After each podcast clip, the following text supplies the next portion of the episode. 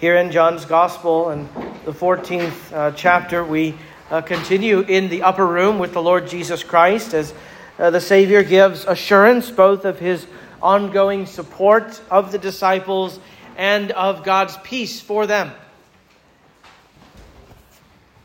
Even, even in his physical absence.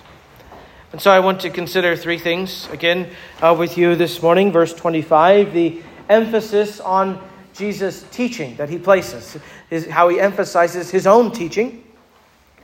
And then in verse 26, briefly, uh, the helper. And then in verses 26 and 27, the work of that helper, the work of uh, the Spirit. And so, before we uh, read God's word, let's pray, asking for his help and blessing. Almighty God, we thank you that you have not left us as orphans, that you, O oh God, have adopted us as your children, that we may call to you as Father. We thank you that your beloved Son, your eternally begotten Son, has poured out his Spirit, who is the Spirit of holiness and the Spirit of adoption.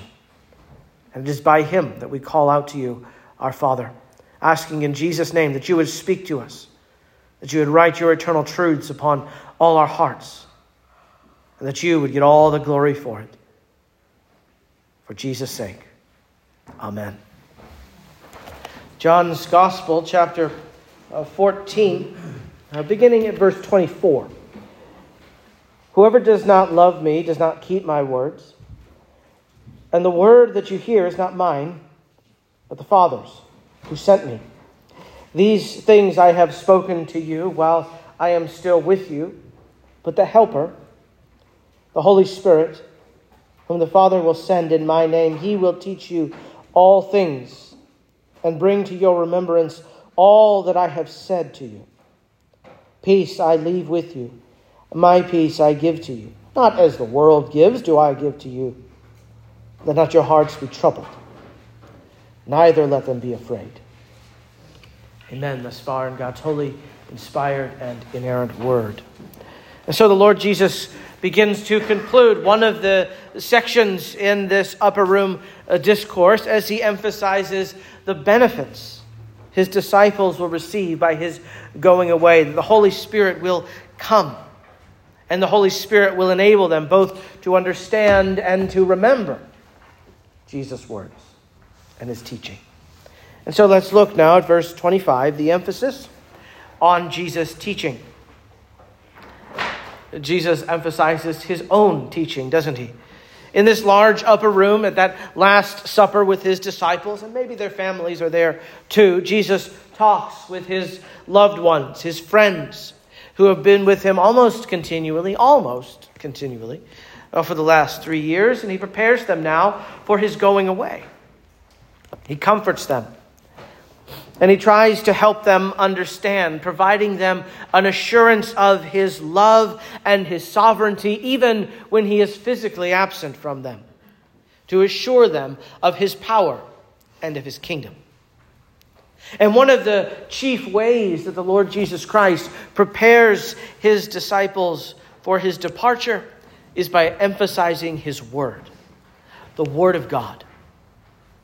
Repeatedly, the Savior has has spoken to them of the importance of His Word. And as I've been preparing these sermons, I've, I've wondered uh, are they getting tired of being continually reminded how important Jesus' Word is to the Christian life? But then I remember I'm not coming up with my own lesson plans here.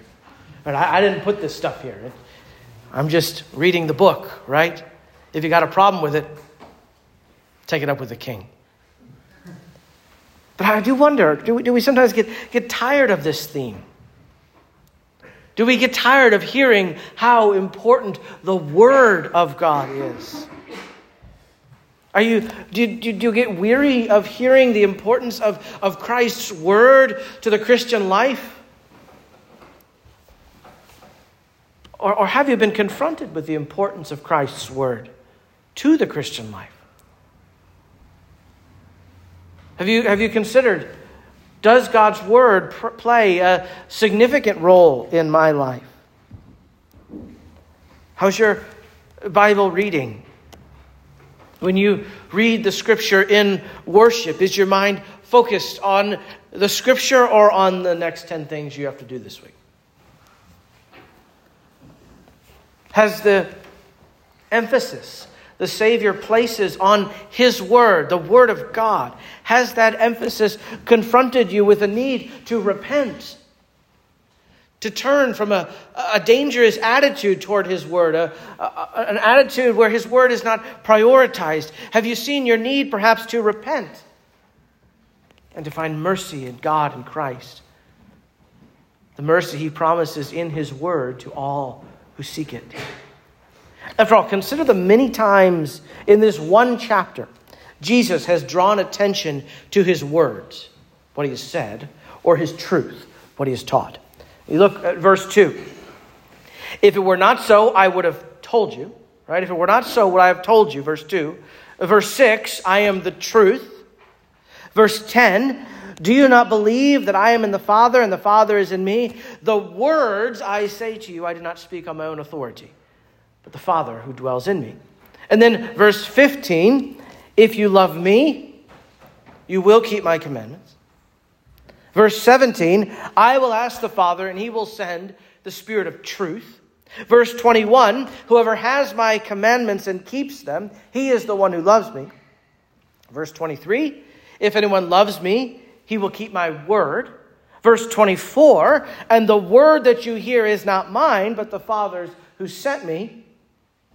And now, verse 25. These things I have spoken to you while I am still with you.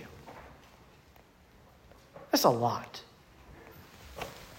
It's nine, nine times in just 25 verses.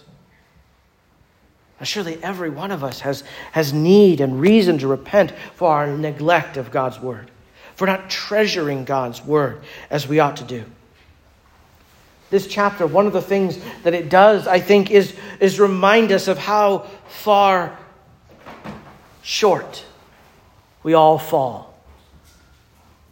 And how great is our need of God's grace to us in Christ, of how much we need the righteousness of Christ to cover our sins and failings, our sins even of not treasuring His Word. Even as we, we read his word, we don't treasure it as much as we should. And you know, that's a reminder that you're not saved by your quiet time. Right? You're not saved because of how well you've read the Bible this week. You don't get to come to this table because you've read the Bible well enough this week. We are saved by his grace alone. Even as we think about reading the Bible and, and spiritual disciplines, we're confronted with our failure and how much we don't deserve to come. And yet it's the word that says, Come. Come. God's word is of paramount importance in the Christian life. It is God's word that, that both gives life and gives new life, right? It was God's word that created the universe, or God created the universe by his word. And God's word gives new life, and God's word sustains that new life. I was talking this week with the head of a seminary about uh, the work he and his colleagues are doing in a prison in Alabama, teaching and discipling men in one of the dorms. The prison has essentially given over one of their dorms with 330 felons in it to this Reformed seminary. And he said, The transformation has been astounding. There are no longer infractions, right? They're not finding cell phones, pornography, or drugs in that dorm anymore. He said it's been years since they've had an infraction. Behavior has been changed. You can certainly talk to Bill Henschel about similar things here in Georgia through disciple making mission as well. He said the former head of the Aryan Society and the head of a black militant group have become more than friends, but brothers in prison. He said these men have been transformed. And what is it that has transformed that dorm in Bloody Bibb prison? It was not that they, they had a, a 12 week seminar on racial reconciliation. It was not that they, that they brought in someone from Berkeley who taught about critical race theory. It was not that they, taught, that they brought in somebody from the 90s and said, dare to resist drugs and alcohol. What transformed that dorm in Bloody Bibb prison was the Word of God. It was the Word of God. It was the gospel. It was the good news of Jesus Christ that God forgives sinners, that God, by His Spirit, speaking in the Scripture, conforms men and women and boys and girls. And five, one of the, the head of the Aryan Society, I think, killed five people, by the way. Uh, these are not guys arrested for, for check kiting. You understand. These are not white collar criminals. What is it that can transform those people into worshipers, into saints? God, by His Spirit, speaking in the Scripture. And by the way, one of the things that uh, took hold of that prison was not just a desire to repent of their sins, but to worship. I told the, the folks in Sunday school this morning that, that very uh, quickly as they came to understand the gospel, they said, Well, we don't need to just repent of our sins, we need to worship. We need a church. And so they, they went to Warrior Presbytery of, of the PCA and said, We need a church behind the wire. And now on Sunday nights, there are 200 some guys worshiping at Bibb Prison because the Spirit of God has taken hold of that dorm. The Word of God is essential for the Christian life. The Word of God is busy and active. In our postmodern age, the words and language are under attack. Postmodernists destroy language. They replace specificity with vagaries. They deny any inherent meaning in language. They draw the meaning for words and ideas primarily how the reader feels about them how the reader responds to them rather than the truth of the words and the meaning of the words or the intent of the authors. That's why many activists in our days are alleging silence is violence or that words are dangerous and harmful. There are movements in the wider society to curtail freedom of speech on the grounds that words may be harmful because of how someone might perceive those words how those words might make someone feel. Now, it's on the fringes now, that idea that we need to curtail speech because of how speech might make someone feel.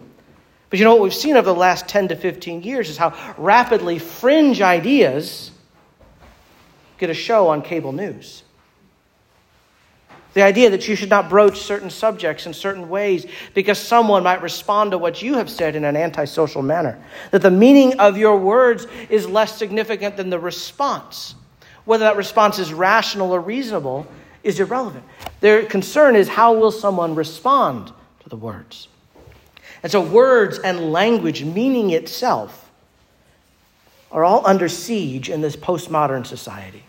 The meaning of language is no longer rooted in the words and ideas themselves, but how a person feels about those words becomes paramount rather than what the author meant to communicate. And you can see how this is utterly antithetical to the Christian life, to the Christian religion. Our religion, our hope is based upon the Word of God, the promise of God. Our life, our salvation depends upon the truthfulness of God's Word. And so we must fight the tendency to adopt a postmodern hermeneutic, a reader response hermeneutic to language. Postmodern, and I, and I say that because postmodernism is in the air we breathe, isn't it? So we have to remain vigilant because it's, it's all around us. We can't think, well, postmodernism, that's just a threat to those people out there. No, we too are impacted, whether we realize it or not. And so we must be vigilant. We must regularly examine ourselves and seek the Lord's enabling to determine and discern whether postmodernism has impacted the way we view language. Do we believe words have meaning? Does the meaning of words come from the words and the author's intent, or our own private interpretation about how the words make us feel?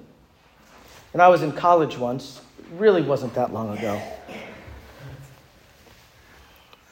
And one of the ways we were warned by our uh, professors, especially the religion professors, that we would see this creeping postmodernism was in Bible studies. When the first people, the first question people would ask themselves after reading a scripture or uh, a text was, well, how does that make you feel? They said, you know, the question that you should ask after reading the scripture is not, how does that make you feel? But what does this teach about God? What does this reveal about man, about yourself? What is true? Not how does that make you feel? Jesus is emphasizing his word so frequently here. We need to take his word seriously. So, Jesus here in verse 25 reminds his disciples that his time with them is drawing to a close. And so he's giving them, perhaps even in condensed form, what they will need, what we will need for life and godliness in his physical absence. Jesus has told them a great many things, and he's reviewing what he's told them so far. After all, it's difficult to remember a great many things when they're given in a short period of time. But Jesus is giving a lot of important information, vital truths and instructions and commands and comforts right before he leaves so they won't forget. But you know, he doesn't just do this review, does he? Look, he gives, he gives the helper. He promises the helper, verse 26. Now, the helper has already been introduced to us in verses 16 and 17. And now Jesus tells us more about him. We noted weeks ago that he is the divine advocate, counselor, and comforter sent from heaven. Here, he is referred to as the Holy Spirit. Earlier, he was the Spirit of truth. In verses 16 and 17, the Helper was sent by the Father at Jesus' request. Here, the Holy Spirit is sent by the Father in Jesus' name. And later, it is Jesus who sends the Spirit. Now, this is no contradiction, but it helps us to see the Spirit receives his mission from the Father and the Son for the people of God. The Spirit comes in Jesus' name. He is the emissary of Jesus. He's not a substitute for Jesus. He is the emissary of Jesus who acts and works on Christ's authority. And so the Helper, the Spirit of truth, brings the power of Christ to the lives of Christ's people and his disciples so that we may continue in grace, we may continue in Christ, we may walk in the way, the truth, and the life until he comes and returns. And so now let's look at the work of the Holy Spirit, verse 26 and 27. The passage before us is the most full description of the Holy Spirit in John's Gospel. The focus remains on Jesus' departure, as it has been, of course, for some time now. But the Holy Spirit and his work, in light of Christ's departure, come somewhat to the foreground. And we'll consider this morning three aspects of the work of the Spirit. First, He is the Holy Spirit. He is not only the Spirit of truth, but John emphasizes here that He is the Spirit of holiness. It's fascinating how the gospel does not draw our attention primarily to the power or the greatness of the Spirit, all of which are true. But John draws our attention to the holiness of the Spirit. God is holiness. God's holiness dwells with his people. Would you turn to Philippians chapter 2? God declares us righteous in Christ, of course, and, and makes that declaration to be reflected in our lives by our own personal holiness through the Spirit working in us and speaking in the Scripture and applying the Scripture. That's what He does. That's how He does it. The Spirit applies the Scripture, the Spirit works in us. Philippians 2 12. Therefore, my beloved brethren, as you have always obeyed, so now, not only as in my presence, but much more in my absence, work out your own salvation with fear and trembling. For it is God who works in you both to will and to work for his good pleasure. And so God is at work in his people by his Spirit, working for our holiness, enabling us to strive for holiness, to turn from sin, to embrace Christ in faith, repentance, and new obedience. He is the Spirit of Christ, and the character of his Spirit reflects what matters most to Christ. And what is it that matters most to Christ? The holiness of his people. Right? This is the will of God for you your sanctification, your holiness. Well, let me then ask by way of application Is holiness important to you? Is holiness important to you? A better question is your holiness important to you? Is your holiness important? What is holiness? Holiness for us means to be dedicated to God, to be devoted to religious use. God is purely holy, and we should reflect that holiness in our lives. Well, let me ask you does your life reflect the holiness of God? Are you coming to love what Jesus loves, to like what Jesus likes, to desire what Jesus desires, to, to think as Jesus thinks? Now, we don't instantly become that way simply by being a Christian, do we? We must work at it. And that process is called sanctification the process of becoming more and more holy. The Spirit of Christ, the Spirit of holiness, is at work in God's people to enable us to desire and to pursue holiness in our lives. Do you see His work in you? One way we see His work in a person is a person's love for Jesus and His Word, a desire to know His Word better, more richly, more fully. Another way we see the work of Christ's Spirit is in a person's lifestyle, that person's way of life, becoming more Christ like, reflecting the priorities, abilities, and character of Christ in the way he or she lives and speaks, in what he or she does. Is your life characterized by greater love for God now, greater interest in God's word, greater obedience to God's law today, this week, more than yesterday or last week or last year or last decade. We must all be growing in holiness and grace and faith and repentance, in love and obedience. You know, if you're not growing, it's a sign of spiritual peril and danger. Either Christ's Spirit is not at work in you, and you were never a Christian, and you only deceived yourself, or you have backslidden and you've turned away from the things of grace and the Spirit of Christ. You've turned your back on the things of Christ and you've turned toward the world and sin. Are you, are you growing in holiness? Either way, you must repent. You know, some people get caught up in the, well, was I never a Christian or am I just a backslidden Christian? You know what? The remedy's the same, isn't it? The remedy's the same. Repent, turn to God in Christ. You must forsake sin and come to God in Christ by faith in the promises of the gospel. You must believe those promises as Jesus offers himself to you in the gospel. You must let go of your sin and your selfish priorities and you must come to him. Come to him with nothing but the sins that you've committed. Give those to Christ.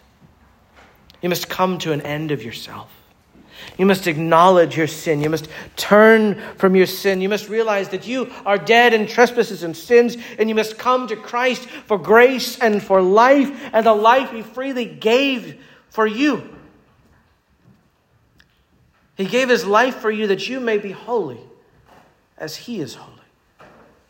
And so it is the Spirit of holiness who enables us to come to Christ.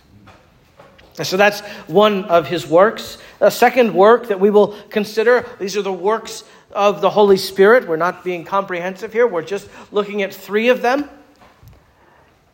is to teach and to remind. You see that in verse 26. Throughout John's gospel, or any other gospel for that matter, Jesus' disciples, time and again, they show they don't understand, right? They don't understand what Jesus has said, or they've forgotten what Jesus has said. And so, one of the chief works of Christ's Spirit, that Spirit of holiness, is to simply remind the people of Christ what Jesus has said, both to teach us so we can understand it and to remind us of what he has said, whether we've read it or heard it. The Holy Spirit is not to teach anything new in the sense that the Holy Spirit will teach something Jesus has not said or taught.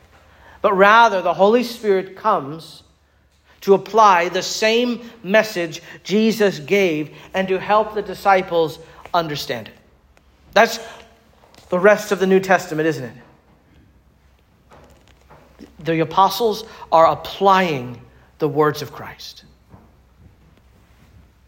There are a number of times in John's gospel in which Jesus will make the comment after the, the disciples don't understand what he says. Uh, John will make a comment that they understood it after the resurrection, right? John 12, 16 comes to mind. His disciples did not understand these things at first, but when Jesus was glorified, they remembered that these things had been written about him and had been done to him. This is the Spirit's work. You know, John is also giving us insight into the way uh, the Gospels were written and how we know that they are reliable and trustworthy.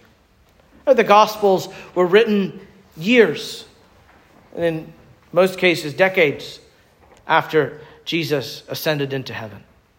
John's Gospel was written sometime between AD 70 and AD 100, 40 to 60 years after Jesus walked the earth. Mark's gospel was written about the mid 50s. Still, 20 years after Jesus returned to his glory. And the Gospels are eyewitness accounts, though. John's Gospel is John's recollection, right? Mark's Gospel is Peter's recollection. But they were put in writing years after the fact, so how can we trust them? I can hardly remember what I did last week. Legal professionals will, will tell you that eyewitness accounts are notoriously unreliable, ordinarily. And yes, it's true that events, and if they are significant enough or intense enough, they might have a serious impact on us for the rest of our lives. But even then, our eyewitness recollections still cannot always be trusted uh, precisely. So, how can we know then that the gospel accounts are trustworthy and reliable? How can we put our faith in these words? Well, John tells us, Jesus tells us here, the Spirit of God was especially and powerfully and miraculously and divinely at work among the apostles as the Gospels were written, so they would accurately and reliably be recorded for our hope and faith unto salvation. The Spirit of Christ, the Holy Spirit, was not at work only in the apostles as they wrote uh, the scriptures and the New Testament. He is at work in us similarly as well. He reminds us of God's Word, what we have read in it, what we have heard preached. Jesus knows how ignorant and forgetful we are by nature. And so he gives us his Holy Spirit to help us remember. One of the great sadnesses of the last couple of centuries is there are movements in wider Christianity who, because of their misunderstanding of the Holy Spirit and His work, believe that uh, the Spirit's coming makes the Bible, the written Word of God, secondary or unimportant compared to an alleged experience of the Holy Spirit. But whatever they're experiencing is not the Holy Spirit, because what does the Spirit always do? He always drives his people to the Word of God, the Word of Christ. The Spirit does not make the Word of Christ less important. It is through the Scripture that God, the Spirit, speaks to his people. I think I'll be speaking more on this in the adult Sunday school next Lord's Day. But uh, for the last century, Protestant worship has become increasingly emotive and less centered on God's Word as it embraces a charismatic philosophy of worship. But in reality, Protestant worship, as it has become more charismatic, has become less spiritual. Because the Spirit of God is always driving us to the Word of God. Now, the Spirit doesn't simply remind us of what we have read and heard from God, He also teaches us. Not in the sense that He teaches anything Jesus has not taught or that cannot be learned from the Word, but His Spirit informs us what Jesus meant. He applies the Word of Christ to us, He helps us to understand it and to live as the Word of Christ calls us to live. And so we should see, by way of application, how the ministry of Christ's Spirit was essential and integral to the writing of the Gospels. So we can be assured that the Scriptures are trustworthy, but also that the ministry of Christ's Spirit is essential and integral to a right understanding of the Scriptures. That when we come to the scripture, we're not simply coming to a work of literature.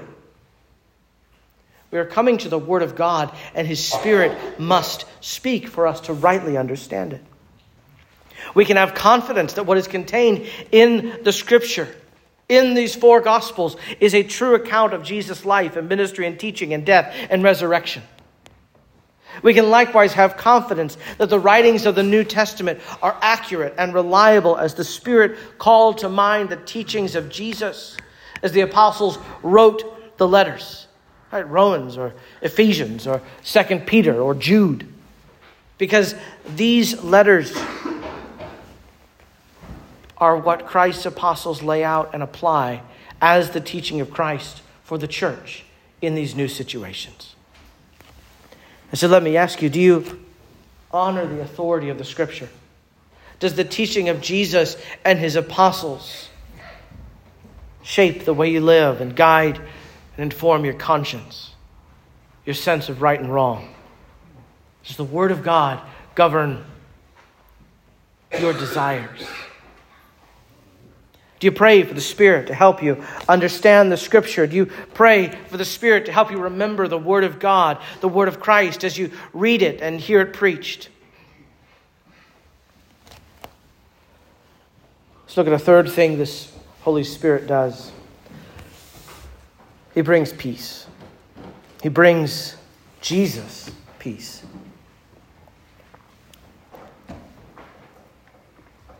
That is the peace of Jesus. This is the first talk of peace in the upper room. In one sense, peace is the natural result, the necessary consequence of Jesus' presence. But in another sense, the presence of Jesus brings conflict. Isn't that what we saw when we made our way through the book of Acts on Lord's Day evenings? That, that Christ's presence as his presence was manifested in a new town, in a new city, in the church, what happened? There was conflict, there was division. And so Christ's presence brings a sword. There's a real sense in which Jesus brings peace to his people and division in the world, which shouldn't surprise us because he said exactly that is what would happen, didn't he? These men, they felt secure in the presence of Jesus. But Jesus is going away, and so it would be reasonable for, for them to wonder will his presence, will his peace be gone when his presence is gone? And so Jesus promises his peace will remain with them, that his peace is his gift to his disciples. It is their, in a sense, it is their inheritance. And his spirit ministers that peace. According to the Old Testament, God's people expected the kingdom of God to bring peace, that the Messiah, the Christ, the anointed one, would inaugurate an era of peace. But Jesus says his peace is not the peace like the world gives. The expression of peace was a common Roman or Greek greeting in Jesus' day.